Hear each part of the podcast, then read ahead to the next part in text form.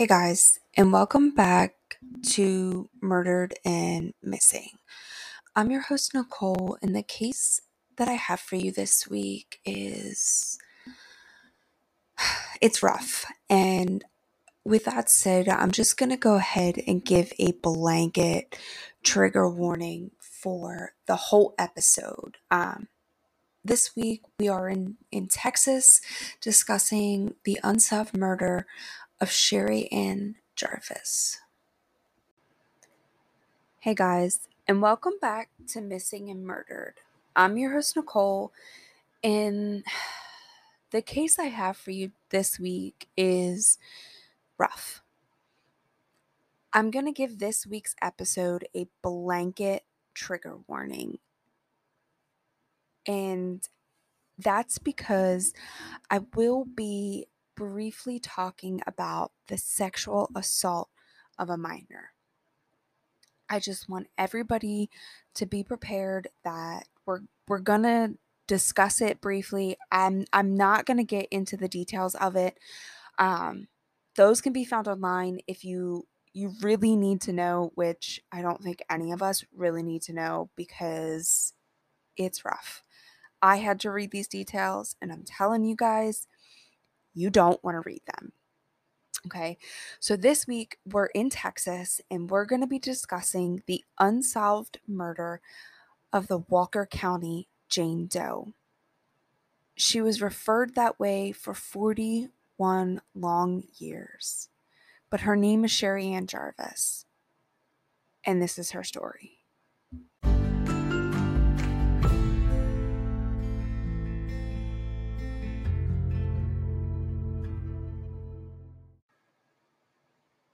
Sherri Ann Jarvis was born on March 9th, 1966, and she lived with her parents in Stillwater, Minnesota. For the first 13 years of her life, Sherri and her parents lived what seemed to be a happy life. However, in 1979, Sherri was removed by the state of Minnesota for habitual truancy. And once removed, from her home, Sherri would be placed in a foster home that was located in Stillwater. And it was in this foster home that she would await her hearing for her truancy case and where she would meet these two unidentified sisters with whom she would eventually run away with. Now, an article I read by ABC 13 reported that Sherri ran away from the agency that had custody of her. And it was actually the agency that reported her missing. However, another source that I read for this case stated that it's actually unclear who reported her missing. And that's because um, the Walker County Sheriff's Office released a press release stating that all records from that time of her disappearance had been purged. Now, I read that little excerpt in a blog post um, by Odd Murders and Mysteries. So I don't know if it's the most reliable source, but it's not the only source that I've read um, that stated these records had been purged. And to me, the record being purged means that it was deleted or thrown out because it's the 1980s and I don't and nothing was digital back then. So these records were essentially thrown out.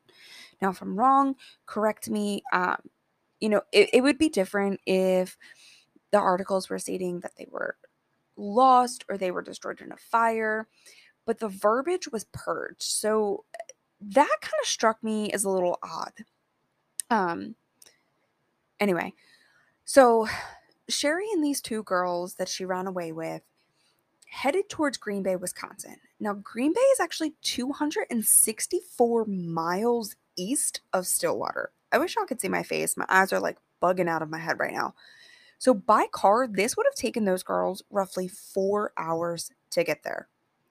And with it being the 1980s, I'm assuming they hitchhiked, they walked. I don't know. They got there somehow. So these sisters and Sherri end up um, in Green Bay, and it's unclear how long they were there for. But what is clear is that the two sisters that were traveling with Sherri decided to return to Stillwater and they asked Sherri if she wanted to come back with them, and she told them no. She refused and she left on foot. Now we're going to fast forward to August of 1980. Sherri would eventually send a letter to her family. Some sources have it listed as a postcard. Um, so I'm just going to kind of refer to it as the letter postcard. So, this letter postcard stated that she would not be returning home until she was 18 to 21 years old.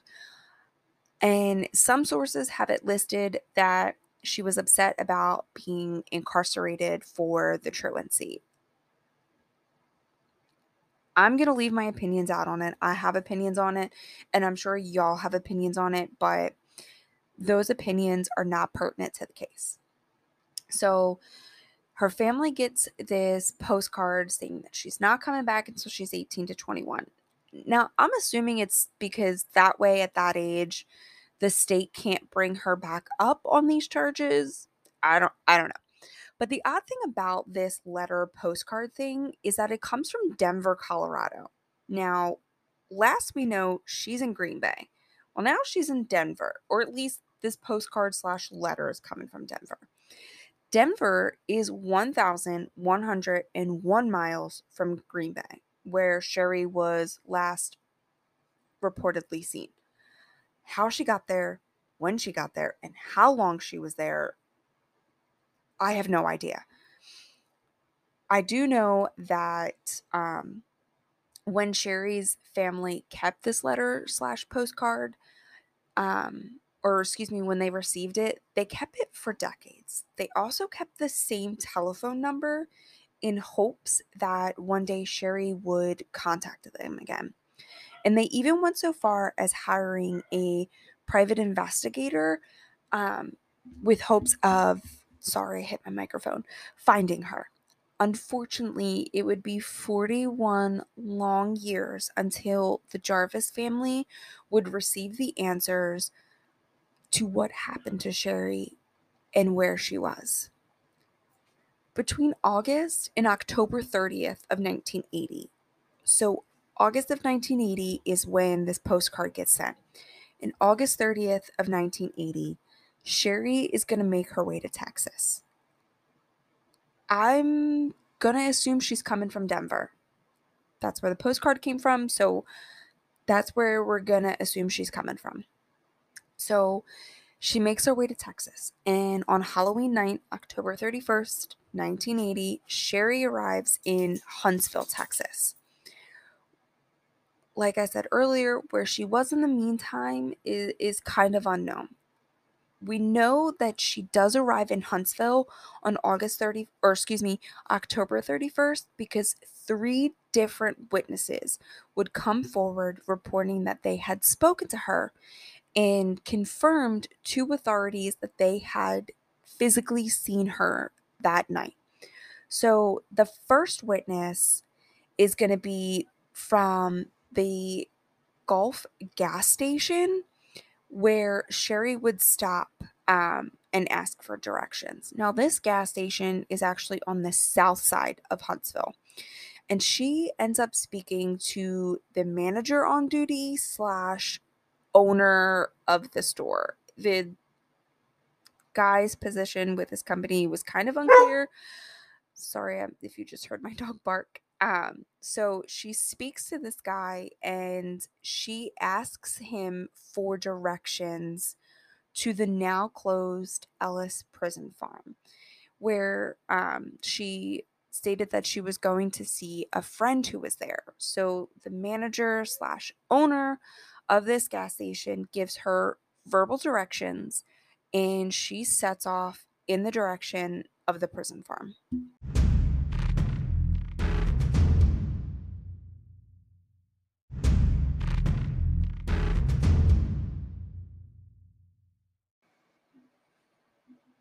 Now, the second sighting of Sherri would be the same night, and it would actually be on the north side of Huntsville along I 45, where she entered a hitch and post truck stop. Here, Sherri would speak to two employees and again ask for directions to the same prison farm. Now, according to one of the sources I read um, for this week's episode, one of the employees asked Sherri where her parents were, and she responded with, quote, who cares? This same employee also asked her how old she was, and Sherri told her that she was 19. At this point, Sherri's only 14 years old, so I doubt um, this witness believed her very much, which is probably why she had asked her where her parents were. These witnesses also asked her where she was from, to which Sherri told them that she was actually a runaway from the Rockport Aransas Pass area, which is actually 257 miles south of Huntsville.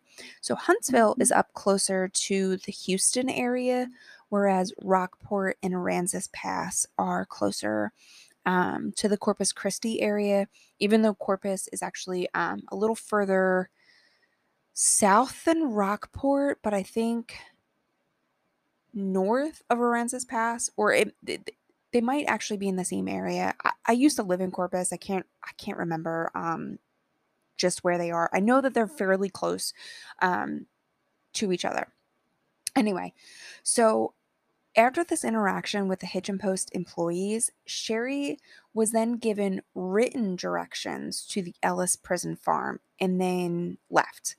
This would be the last confirmed sighting of Sherri alive. The following morning, on November 1st, 1980, around 9:20 in the morning, a half mile south of FM 1969 and 2 miles north of Huntsville, a truck driver would call the police to report finding a body on the shoulder of I-45 interstate.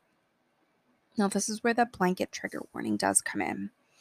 Sherri was found fa- laying face down and nude, wearing only a rectangular brown pendant with blue and brown glass colored stone on a thin gold chain.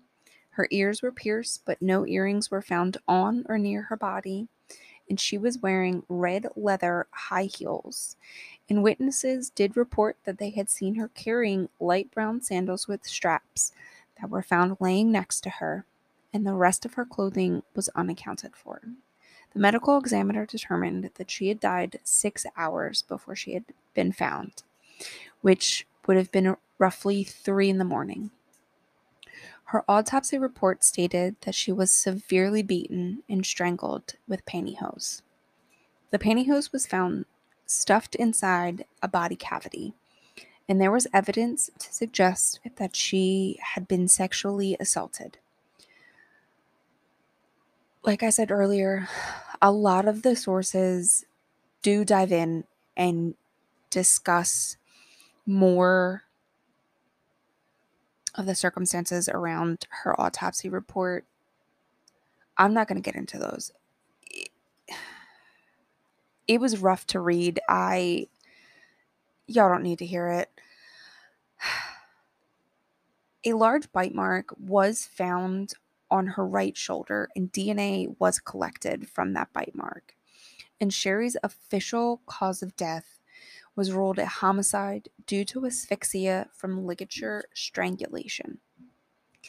The medical examiner also determined that she was most likely between the ages of 14 to 18 and was not malnourished. She was very well taken care of, and that she most likely came from a middle class house middle class household and she had perfectly aligned teeth. With no idea who she was at this point, Walker County officials referred to her as the Walker County Jane Doe.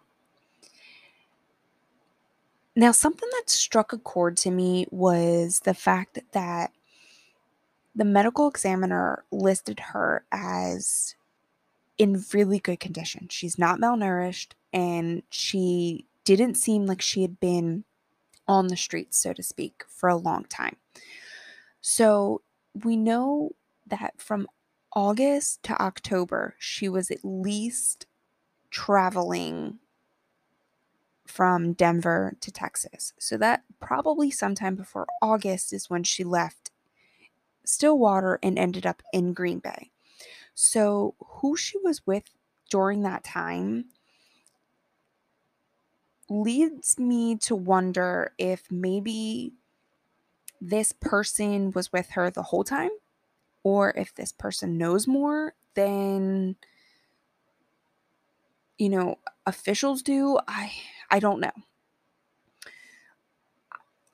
i wish i had more answers on that but i don't um and unfortunately no id was found on um on sherri's body and that's where the term walker county jane doe uh, comes in and the police would eventually rely um, heavily on the public's help to try and identify her. And they would put out a call for anyone who might know something. And I've said it once before, I'll say it again, and I'll probably say it 9,000 more times. If you know something, say something, and you can remain anonymous. Say it with me. You can remain anonymous please, if you know something, say something. Okay. And in this case, witnesses who knew something said something. Witnesses came forward, and hallelujah. Oh my God. Multiple people come forward, right? And they tell police about the sighting of this unaccompanied young girl in the 24 hours leading up to her murder. Witnesses described her as wearing jeans a yellow pullover, and a white knitted sweater with large pockets. They also told her that she was wearing brown strappy sandals and carrying red leather high heels. So, if you remember, she was found wearing those high heels and the sandals were next to her. Police would actually use post mortem photos and show it to these witnesses, and all these witnesses were like, Yep, that's the girl that I seen. So we know that she was last seen at the gas station and then she was last seen at the hitching post. And the employees that were all there were able to confirm that this was the girl. However, they didn't know who she was and they didn't have a name because she told them that she was actually from Port A slash Rockport area, or excuse me, Aransas Pass, not Port A. Um, so completely opposite ends of the country from where she was actually from. So police actually learned from speaking to these witnesses that Sherri was looking for directions to the Ellis prison farm. So they go there and they end up questioning every single person who was in that prison camp guards, employees, inmates, everybody. One source I read said that there was an inmate who was close to Sherri's age, but this inmate denied having any knowledge of who Sherri was. Um, so one article I read actually stated that at that golf golf gas station, G U L F, golf, golf, golf. Anyway, um, she was last seen there at 6:30 on October 31st and supposedly had gotten out of a blue 1973 or 1974 Sherry Chevy Caprice with a light blue top. I only saw this reported in one article, so I'm not giving it too much merit since, you know, it's not widely reported. Um, so take that as you will. However, I will say, you know, 6:30, okay, she's at this gas station and then now she's traveling to this hitching post which is north on the north side of Huntsville.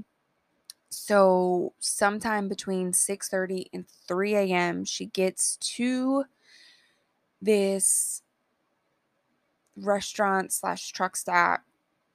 If 6:30 is even correct, you know, if that even is the last time that she was seen, she goes from the gas station to the truck stop and then somehow ends up meeting up with somebody who eventually takes her life.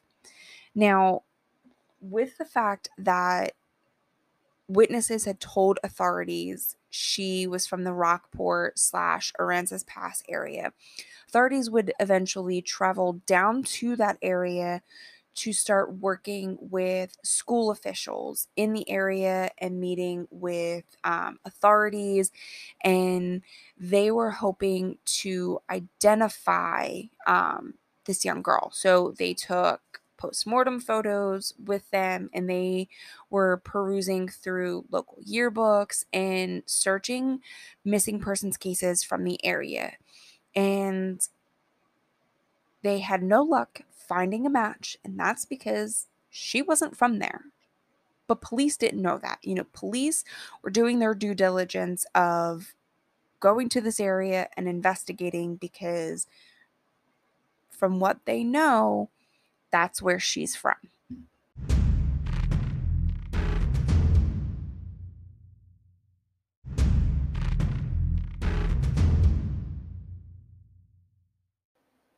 On January 16, 1981, months after she was found, Sherri would be buried in the Oakwood Cemetery in Huntsville, Texas.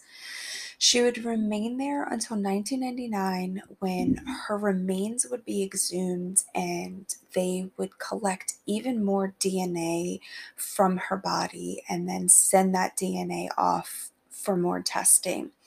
They also performed a forensic examination at this time and were able to determine that the girl was between the ages of 14 to 16 and not 14 to 18 as they initially presumed.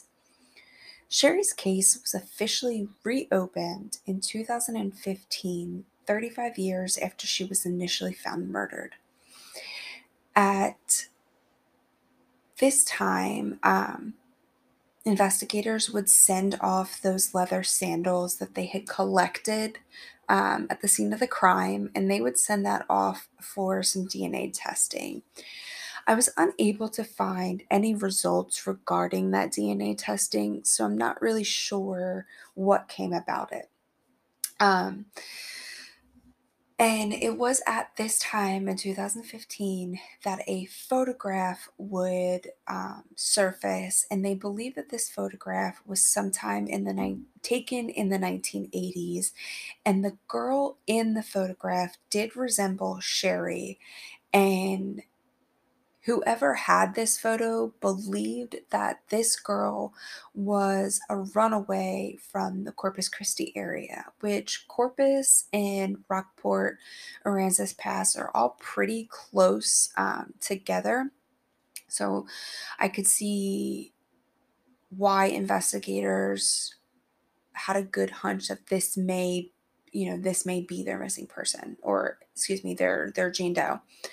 Um, however, authorities were able to figure out that this runaway was actually um, a young girl named Kathleen. Now, I've seen it spelled with a C or a K, um, and this this girl was traveling to a Texas prison, but she was actually heading to a different prison and not the same one that Sherri reportedly was going to.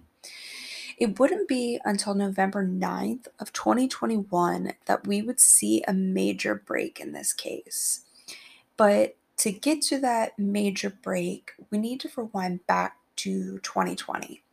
And this is when the Walker County Sheriff's Office would begin working with Othram Labs to try and identify their Jane Doe.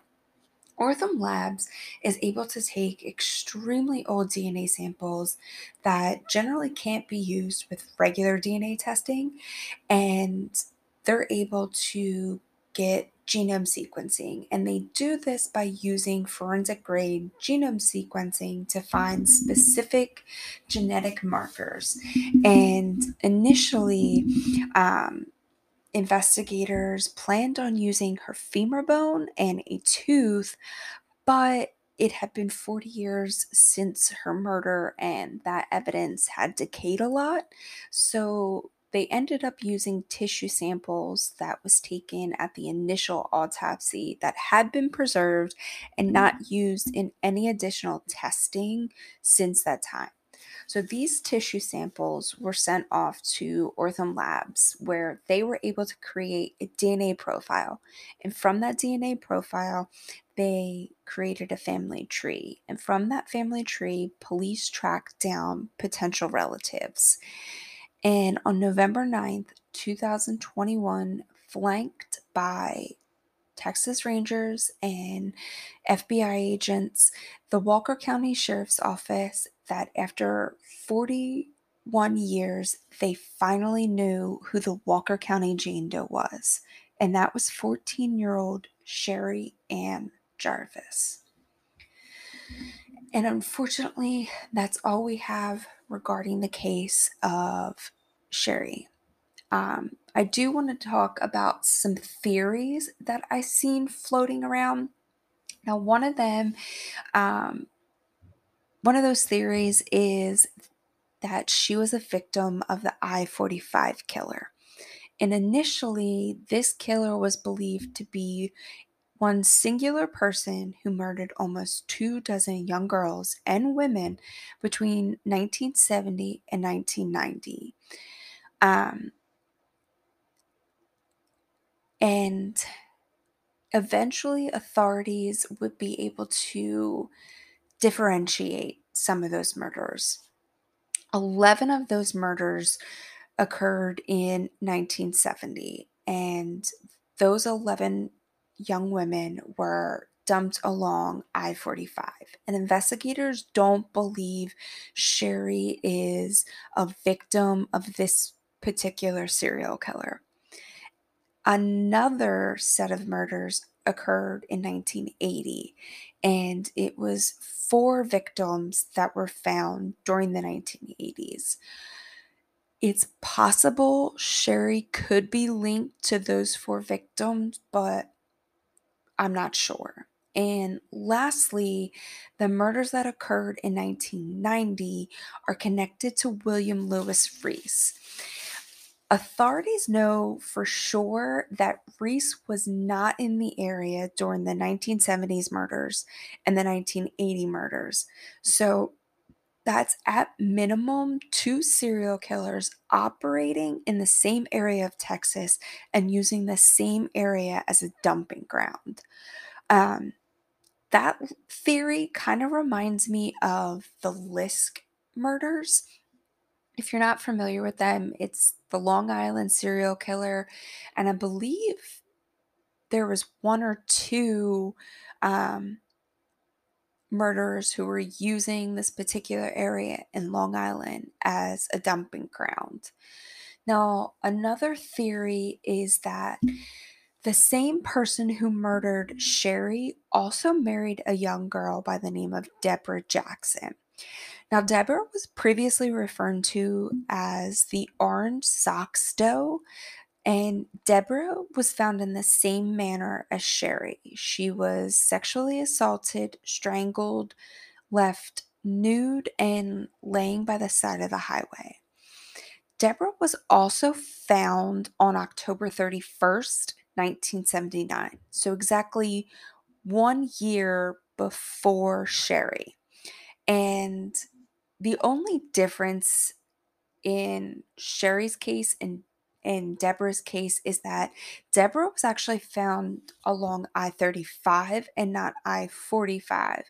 I 35 is in Georgetown, Texas, and um, that's actually north of Austin. And according to the DNA Doe Project's website, Deborah was also found um, to be wearing only socks on her feet, which is where the um, orange socks doe um, moniker came from. And like Sherri, um, Deborah only had something on her feet, and all of her other clothes, um, clothing items were unaccounted for. So, looking at those similarities, it's possible that these two victims are related um, and potentially murdered by the same suspect, but I don't know. Now, the final theory is that Deborah and Sherri were actually murdered by the serial killer Henry Lee Lucas. And if you know anything about this jackwagon of a human being, he's referred to as the confession killer. And that's because he liked to confess to murders that he know he knew he didn't commit and then recant his confessions.